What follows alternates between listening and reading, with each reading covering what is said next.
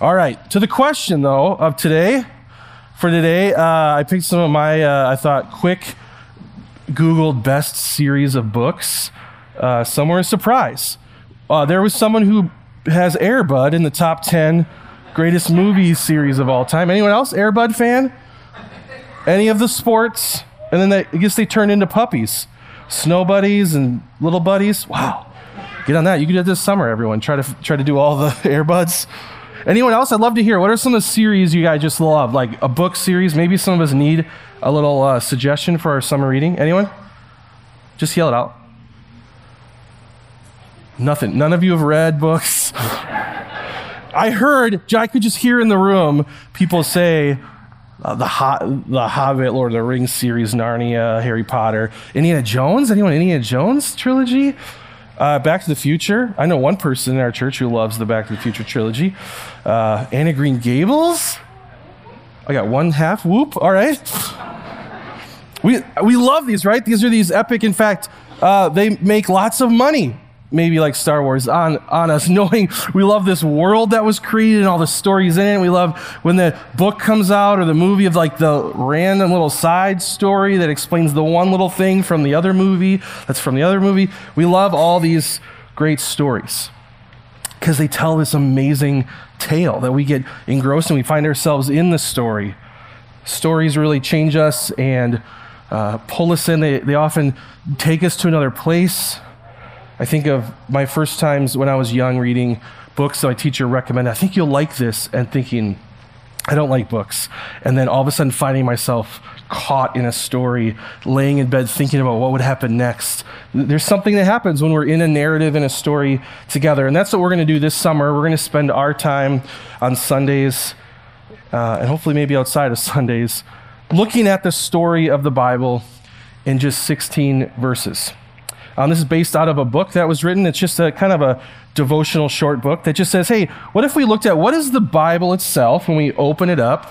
There's a lot of words in this. There's a lot of books within the Bible and lots of stories or poetry. What do we do with all this? And what we want to do is just take some time to say, let's just consider what is the whole story of Scripture and what does that mean for us? And so let's, it's broken down just into 16 verses. Um, uh, at least little stories or moments in Scripture, and how that story builds uh, and roller coasters, and how it, it hits a pinnacle with Jesus, and, and how it's going to end. We actually know how it's going to end, which is pretty incredible. We're actually in it still.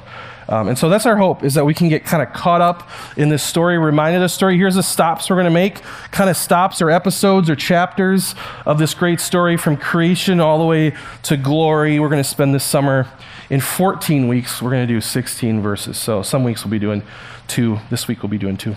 Um, so we're excited for this. This is our series this summer. Um, we did create something online uh, that maybe you saw this week in the update, and we'll keep putting all summer, just a PDF of what all the stops are in the scripture.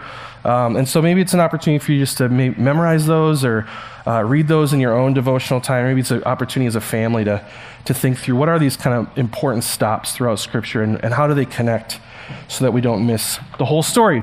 Because so, something just happened to us in our home recently that reminds me of why this is so, so important. We were watching a Marvel movie, and our, our youngest daughter had not seen Marvel movies yet. She hasn't really seen any of them. But uh, my, Zoe and I were watching the end of a Marvel movie that's, you know, there's a million Marvel movies. That's like kind of in the middle of the story of Marvel movies. And our youngest said, Can I watch the end of it? And I was like, I think this would be okay. It won't scare you. Um, so she sits down with us right next to me, and she says, Let me watch the last half an hour of this Marvel movie with you that takes place many movies into a very complicated, long story. And for the next half an hour of my life, I asked, was asked questions in my ear, like, Who's that? Probably about 50 times. Who's that? Now, who's that? What's that? Why are they wearing that? I was asked questions like, Why are they angry at that person? That guy seems very angry. that guy should maybe take a little time out to reset this anger. Who's that guy? Is that a bad guy or is that a bad guy? That one doesn't seem bad. Oh, maybe he is bad. Sometimes you don't know what to say. Can she fly? Why can't everybody fly? is that guy a robot or is he a person? I'm kind of confused. Understandable. And my favorite, she said, was, Why do they keep destroying all the buildings? Great. That's actually a really good question. So it really wasn't fun to watch the end of the movie. uh, at all. I thought, I, I can't explain this. It would take me, that's why they made a bunch of movies. I also don't know if you even really care. I also understand. If you hop in just the middle of a story, especially the end of a Marvel movie, is when the giant battle and everything comes together, and there's like a twist during this. And I was like, oh my goodness, that's so cool. And she's like, why is that cool? And you're like, well, because you got to know who this is and this, and then that guy double cross that guy. And then, like, there's no way I can explain any of this. When we hop in the middle of the story, we miss the build to this incredible moment.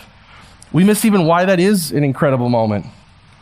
We don't know why this scene is good or meaningful or even why it's needed. We don't understand why the death of a character would matter, or we don't really even understand how the story all fits together. We can miss the whole story even though we got to see a part of the story even even if we get to see maybe a whole movie, we still don't really know how that fits in or where that goes. I even I still watch Star Wars movies and I still don't like I don't I'm still googling where does this fit in Star Wars? I don't get what's happening. Is that Yoda or is that a baby Yoda? I don't get what's happening.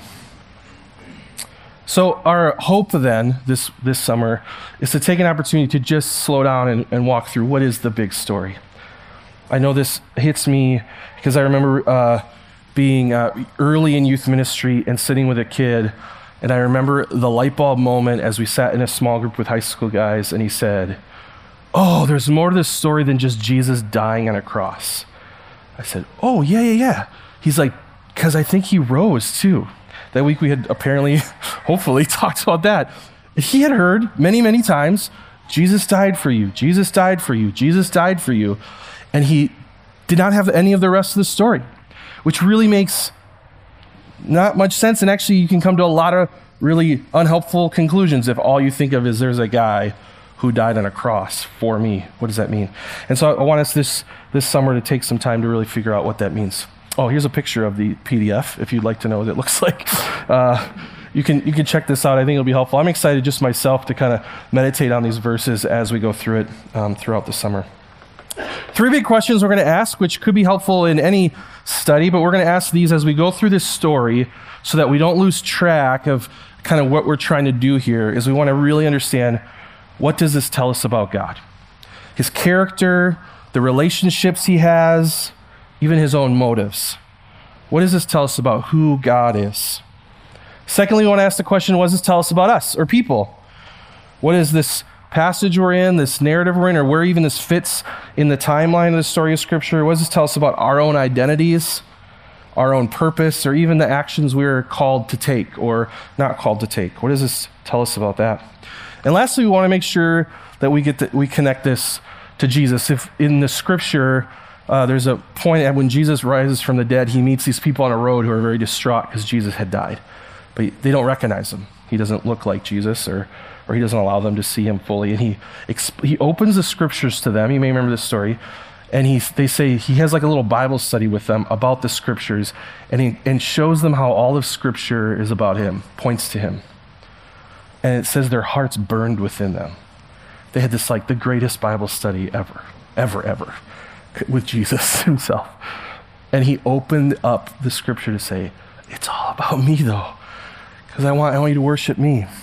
And so we want to make sure we don't lose the, in the story just that we know all the plot points, but that we are encouraged again to be reminded that this story all continues to point us to Jesus as our hero and as really the cornerstone of the gospel of this good news. This week I was talking to a friend about this, and he says, Oh, yeah, just like in National Treasure, which is another great series of two movies. Have you ever seen the movie National Treasure? There's just a million of these like made up I'm assuming, uh, historical moments, and Nick Cage has to like solve all these like kind of puzzles. It's like a giant escape room. It's very fun. Um, and in it, he finds these glasses. I think Benjamin Franklin made or something. And when you adjust them just right, the Declaration of Independence, uh, the Constitution, reveals the secret message. Don't believe that's true, but um, he said every time I see that movie, it makes me think of Jesus because it's like we put on these glasses and we realize, oh, these all are pointing to Jesus. And so, in a way, this week, we're, this, this summer, we're excited to say, hey, let's look at this story Let's read it through, but also we know what happens that Jesus dies and he does rise from the dead. He does ascend to heaven. He is king, and one day he will come back and make all things right.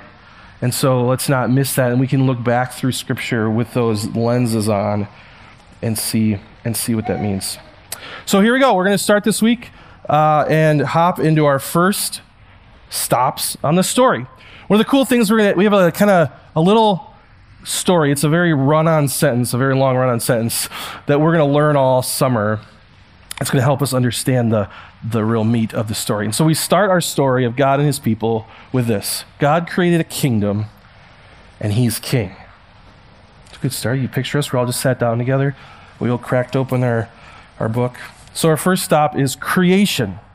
Genesis 1:31. And behold, it was very good. Now this week we're going to do two stops in order to get through all 16 of our stops. And because they really go together well. God created a kingdom and, and he is king, but he made human beings to represent him in that kingdom. So, stop two after creation today will be human beings. In the image of God, He created them. So, God creates things and He is king, and He creates people to bear His image. Just take a little time to walk through these and, and discover who God is, who we are, and, and what does Jesus have to do with this. So, we start with creation, our first episode. It's in Genesis 1:31. This is at the end of uh, Genesis 1, which describes creation of chaos and, and darkness. God creates light and order, and He creates all the things. It's beautiful. And then it says, God saw all that He had made, and it was very good. And there was evening and there was morning, the sixth day. We know after this, God takes a rest on the seventh day, Sabbath. This is incredible. So God Himself has created all things. He actually spoke things into existence. He says, I would like trees, and then there's trees. It's incredible. I mean, beautiful. Like, if you could really capture that moment, we have this story beginning with a God who already exists saying, Here is everything. He makes it all. And then I love this. He doesn't, doesn't just say God made stuff, He makes it all, and then He declares it's good. Actually, very good. All of this is good. All these things every one of them, is good because our God is good and he makes good things. Which might sound like, okay, are we in kids' church? Is that it? God is good. he makes good things. I, I can't, I, I don't know. I think every day of my life I realize how important it is I actually believe that our God is good and that he's a good king. I, we can't forget this. This is so important to our story. As we go through our story, this is something that we're going to see over and over missed. And I think in my life, over and over missed. That I either ignore this, or I just deny it, or I forget it. I forget that God is good. So, what is a good, maybe a good king compared to a, a not so good king? A good king would be faithful, be one who wants to create, wants to bring order, wants to make good things.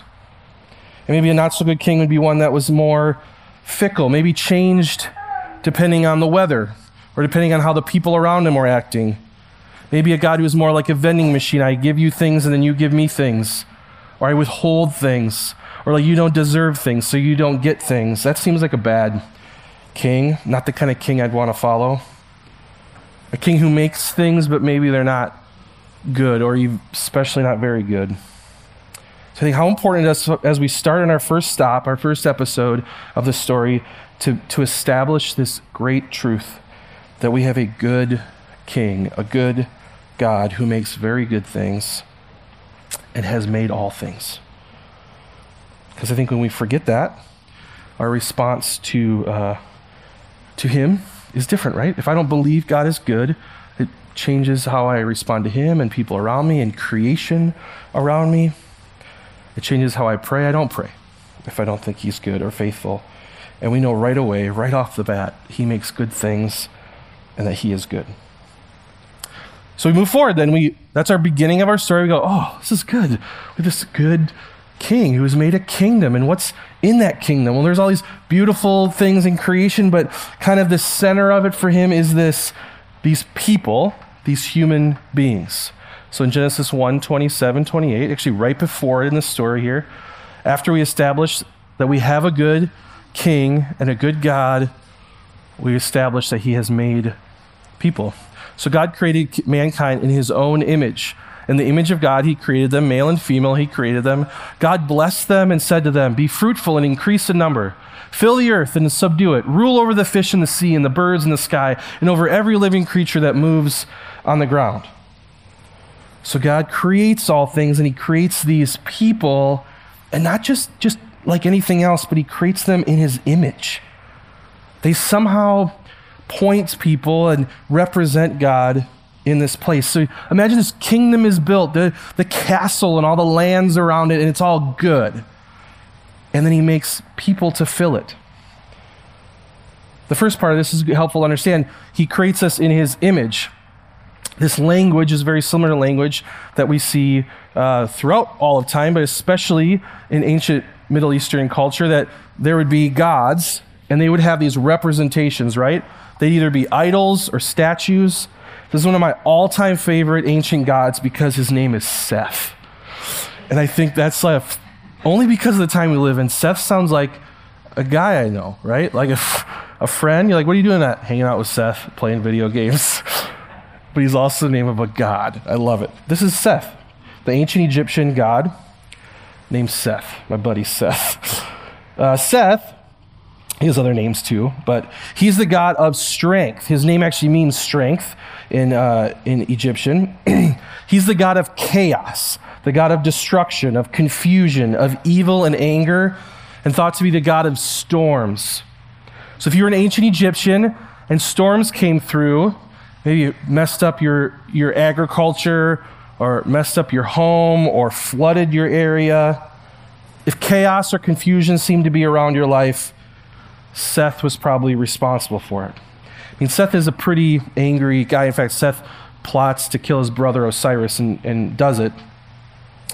Um, he's seen as one that you need to go to and you need to sacrifice to. You need to perform rituals or rites to, maybe give him money or fruit or uh, whatever you've made so that he's happy with you because otherwise storms and evil and chaos and confusion will come your way. People made the statue of Seth not because they actually thought, I'm going to, when I bring uh, fruit and lay it at his feet, and then I leave, the statue actually necessarily comes to life and eats that fruit, and then this statue won't come and bring a storm. But they made this statue because it was a picture, an image of who they thought was a god Seth. And so they could come to it and get kind of an image of him and then give things to as the way they interacted with their God. It was the way they actually coerced kind of their God or made a little arrangements so that their God would not bring them chaos. You also could actually bring him things to maybe encourage him to bring friends or not friends chaos. Um, really isn't that different, right, than what we do. I've had some prayers like that. Hey, God, I wouldn't mind if you maybe did that to that guy. He's not very nice to me. So, this image, Seth, bears the image of this guy. The statue bears the image of Seth. So, this is, I think, helpful for us to understand. People didn't actually think he did, but he, they go here and this points them to this deity for them. And so the same language is used for us. But now it's, it's different. God creates people in his image to represent him, to show off his glory. They're not God, even if they might sometimes think so. They're not God, they just point people, others at creation to God. They, represent him. So it's interesting because, unlike a lot of the culture around them, and what we see like in the Old Testament and ancient cultures, stat- they were statues, right? And God says, I'm going to make people my statues, my image bearers. They're going to like move and have life, and they're going to like get into people's lives. They're actually going to go to people, and they're going to represent me. And how is, how is that going to look? Well, one of the ways he kind of explains here God blesses them and he says to them, Go and be fruitful and increase in number, fill the earth and subdue it. So he says, This, this is how you're going to kind of represent me. You're going to go and you're going to grow things in numbers and also in like the land. And you're going to cultivate things and help them get better and stronger and grow and multiply. You're going to take care of the earth. You're going to get to be little creators because you're bearing the image of the Creator. You're going to get to be creative in building and constructing and, and organizing and bringing order out of chaos. You're going to get to bring order and light and care and relationship. People will get to have a relationship with image bearers. They won't be rocks that were carved or metal that was formed that's lifeless. You're going to have like fleshy, life filled statues, image bearers of what God is like. You're going to grow things. This is incredible. Our God creates image bearers in a way that we get to help people experience who God is through like relationship. Like they can hug an image bearer of God and it hugs them back. Where Seth wouldn't hug you back. Hopefully, that'd be that would like be in a National Treasure movie, but that's not real life. God entrusted this with His people, and He was with them, and they get to live out this life of the Creator to show people. Isn't this incredible? This relationship, this care, this cultivating. This is what our God does. They get to live it out. And I think it's incredible because this is what changes people's lives. I would guess for many of us in the room, this is what changed our lives is encountering an image bearer of God, and they and they were bearing the image of God. That you sat with a friend who listened well and gave you a hug and cared about you, and then at some point said, Yeah, I, I know exactly how you feel. I, I feel alone and lost also. And, and it's been so good just be reminded of who God is and how good He is to me and how much He loves me. How many times have we been in someone's life, the story of their life keeps pointing us back to who God is? Sit with a friend who's been through tragedy, and we hear the story of how God still pulled them through and was faithful to them, that their hearts still could be full even in the midst of suffering. Our stories get to tell the story of God, our Creator, and point to Him and His goodness, and people can go, There is a good God I see it in your life. This is what I, I think over and over I am convinced. I, I went often when I was young uh, in college. When I first was in ministry, I had to go to these seminars on like how to do evangelism. So they'd give you some, you know, some helpful steps. Some like you go through this step and this step and this step. If they read the pamphlet, then at the end they can sign it. And it was really hard for me because I did, never had experienced that. I experienced people in my life, a soccer coach, a friend, another really faithful friend through high school that was with me no matter what, who kept telling me about this Jesus, kept telling me about this God, and who just continued to really bear his image and their faithfulness and their goodness and their love towards me. And so I said, This is hard. I don't know if I can just meet with someone that I don't know and tell them these. Because I feel like it took some time to actually get to know a person and let them bear that image. And I still think that is so powerful in our culture and our lives. I think many of you have probably been influenced by that greatly. So I want to encourage us today. We have a good God, right? We hear this story. We have a good God who created a kingdom and he is king. But he's not just sitting by himself in his kingdom, he made human beings to represent him in his kingdom. This tells us some very important things about our God and who we are, right? It answers some of those first questions. We have a God who is a creator and that he's good that we have been created not just to hang out, but we've been created to represent, to bear his image. We get to cultivate and care. We get to love. We get to show grace so that others would know of this good king and his good kingdom. A couple things happen in my life that throw this off.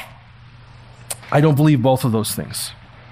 Sometimes I believe God is not good, and I believe I'm the really very good one. And so then I start turning my worship and my attention towards Drew because I think God can't be good because these crummy things are happening. These terrible, evil things are happening around me. And so I don't believe the first episode of our, of our story here. It's so important. God is good.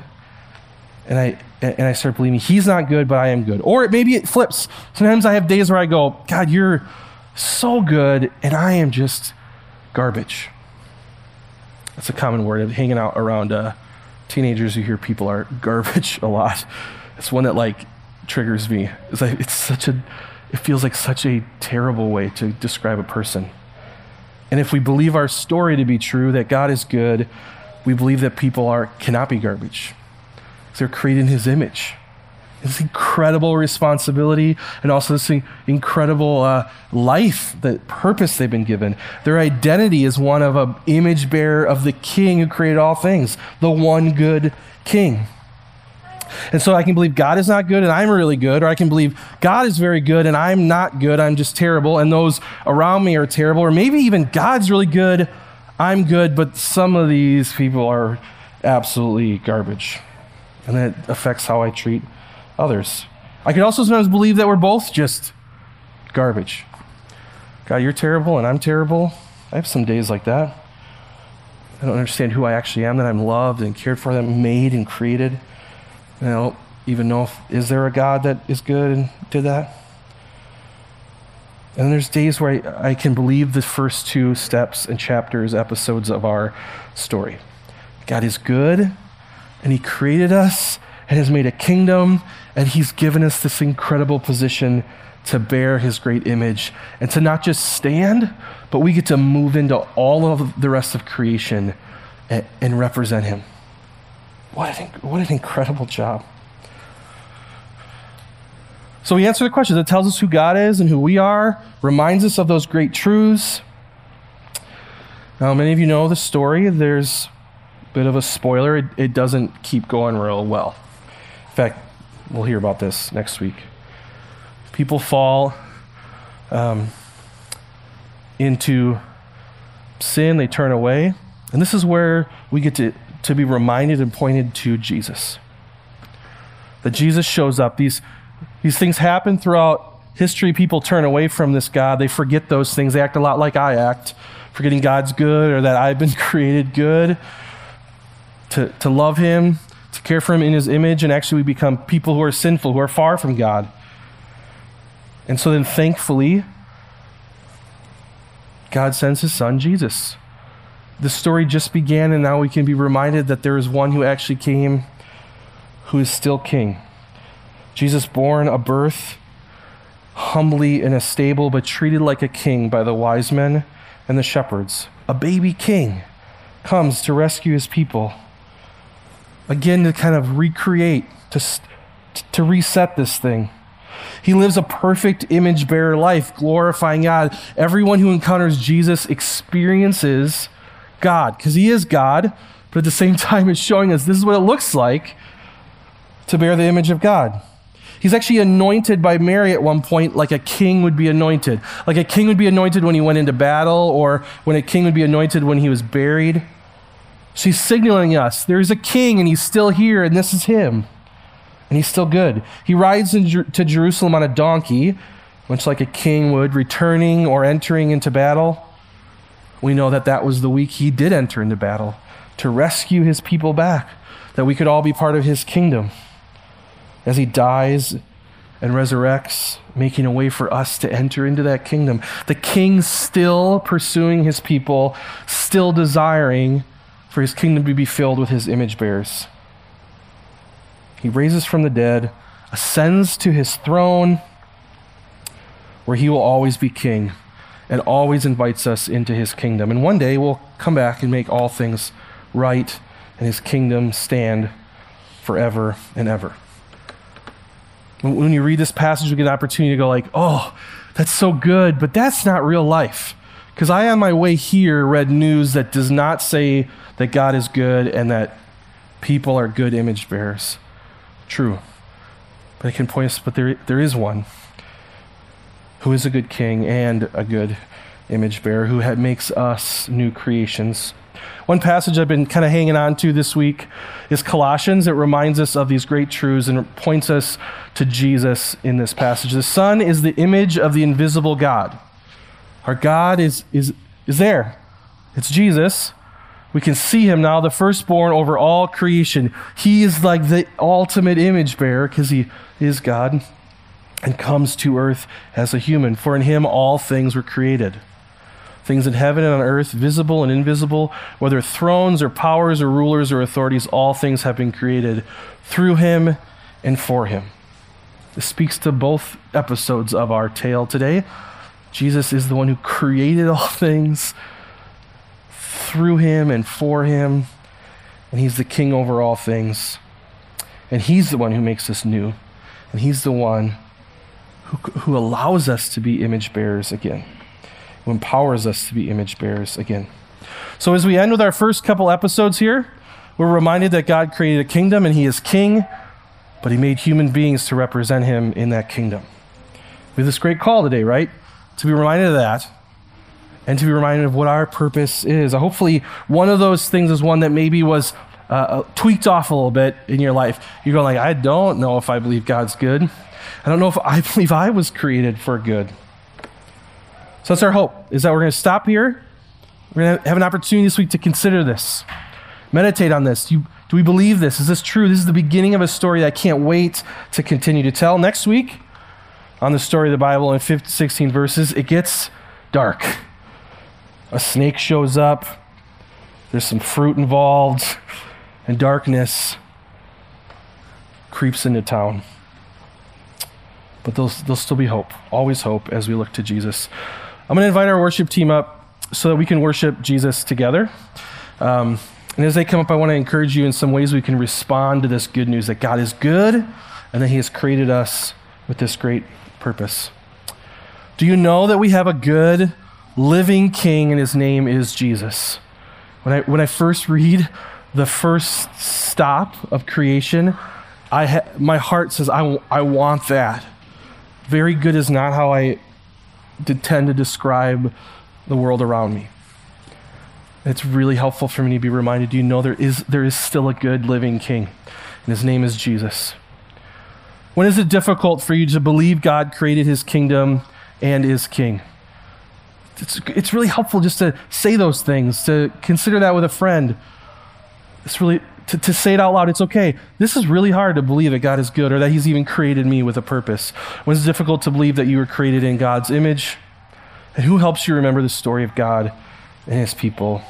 Again, this is something we need to do together. Often we're deceived because the definition of being deceived is that you don't see it in front of you. So we need someone else to say, hey, hey, hey, don't forget. Don't forget the story, the good story. We also have an opportunity to respond not just by considering these, reflecting on these, but by taking communion, which is a way for us to remember. Jesus said, You can remember the sacrifice I made to bring you back into the kingdom uh, through my death and resurrection. We do that out in the hallway here because we keep food and beverage out there. And so there are uh, communion supplies out in the hallway. Please feel free as we sing our songs to head out and take communion and pray. We also have people in the back of the room available for you if you just want prayer. Just, I just need another person to encourage me in the gospel and, and pray for, for me and over me. We'd love for you to be able to do that. Let me pray for us and we'll head into some time of worship together here. Lord, you are good. You have created this world, created us in it. And even though things are broken around us, you are still good. You are still on your throne. And that you, through your Spirit, can make us image bearers of you. I pray not only that we'd believe your goodness, but we'd also be used and overflow to those around us, that others would see who you are, and they too would want to be part of the good King's kingdom. We love you, Lord. You're very good to us. Amen.